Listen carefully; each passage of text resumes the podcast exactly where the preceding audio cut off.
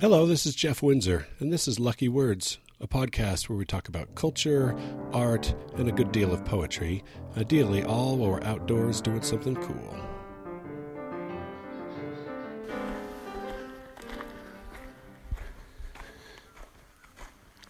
It's morning on the San Rafael Swell. It's beautiful, crazy, surrounded by magnificent and fantastic, as in from something out of fantasy, these rocks. They're incredible. It's a barren, dry landscape mostly. The only living animals besides humans I've seen are the ravens. The sun has just come up, just getting the sun hitting me. It was cold last night. Had the wind blowing over my face all night, keeping me a little bit chilled. Gotta find a spot out of the wind. I'm going to read one of my favorite poems today. Prayer One by George Herbert. Herbert was a seventeenth century churchman. His book of poems was published after he died, and he told his brother-in-law to look it over, and if it was no good, to burn it and not let anybody see it. Fortunately, his brother-in-law knew what he was doing, and he published this, which is from The Temple. It's a collection of poems. Most famously, there's Angel Wings or The Altar, which are shape poems. Angel Wings are shaped on the page to look like a set of wings, and the altar looks like an altar. This is, as I said, Prayer One. Prayer, the church's banquet, angels' age, God's breath in man returning to his birth, the soul in paraphrase, heart in pilgrimage, the Christian plummet sounding heaven and earth. Engine against the Almighty, sinner's tower, reversed thunder, Christ's side-piercing spear, the six days world transposing in an hour, a kind of tune which all things hear and fear. Softness and peace and joy and love and bliss, exalted manna, gladness of the best, heaven in ordinary, man well-dressed, the Milky Way, the bird of paradise, church bells beyond the stars heard, the soul's blood, the land of spices, something understood. There is so much to love about this poem. It's extraordinary. To me, it sometimes feels just like a list of adjectives, a list of descriptors for prayer. And that makes sense. Angels' age, God's breath in man returning to his birth, the soul in paraphrase. And the soul in paraphrase, what a great little phrase that is. But it just seems like, yeah, that's a nice little description for prayer. Where it gets troubling, though, is in the second stanza.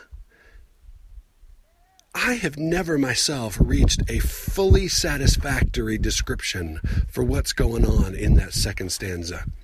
If he's talking about prayer as something desirable and good, as he does at the beginning and the end, here in the middle, engine against the Almighty, sinner's tower, reversed thunder, Christ side-piercing spear. Reversed thunder, that's thundering back up at God, or prayer is the spear that pierces the side of Christ? That's kind of hardcore. And a little bit, I don't know, it feels almost sacrilegious when I think about it, but I can't believe he means it in a sacrilegious way. Perhaps what he's referring to is the feeling of a person who is tested almost beyond their limit. The person who's saying, why God, why me? Maybe he's talking about the person who has suffered great loss, a parent who has lost a child, or a wife who has lost her husband, praying to God, saying, why would you do this to me? Why are you so mean to me? The third stanza begins with an interesting rhetorical device. A little while ago, we talked about asyndeton, uh, where there is a list of things and there's no conjunction at the end. Instead of A, B, and C, it's just A, B, C, D, without any conjunction. What we have here is polysyndeton, which is where there is a ton of conjunctions. softness and peace and joy and love and bliss. The effect of polysyndeton, where there is a conjunction after each and every one of them, it throws it off in a way which is, in some respects, very similar to what goes on with asyndeton. With asyndeton, we're thrown off kilter because when the end comes and it moves on, we're not expecting it. In this case, we're expecting it every time. Softness and peace. Oh, good, that's the end. And joy. Oh, that must have been the end. And love. Wait, was that the end? And bliss. Okay, I just can't predict anymore. And it feels like things are just piled on piled and piled on top. It's more and more and more. The effect of that rhetorical device, of that polysyndeton, is just to make us feel like it is this overwhelming pile of things, almost unending pile. It was only after I'd been reading this poem for a couple of years that I had an epiphany about it, and I was looking at it closely, trying to see if I could unlock anything more in the poem. And I realized there's no verb in this poem.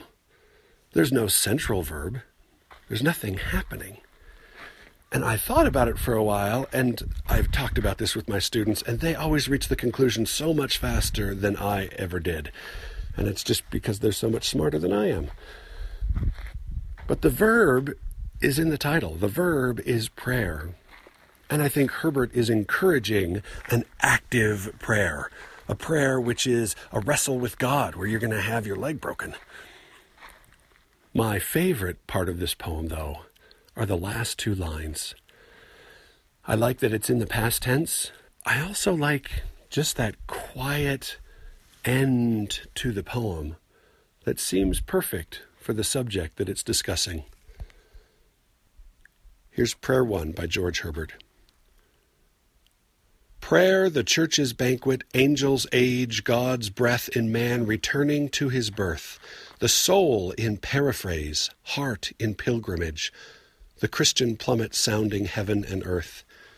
Engine against the Almighty, sinner's tower, reversed thunder, Christ, side-piercing spear.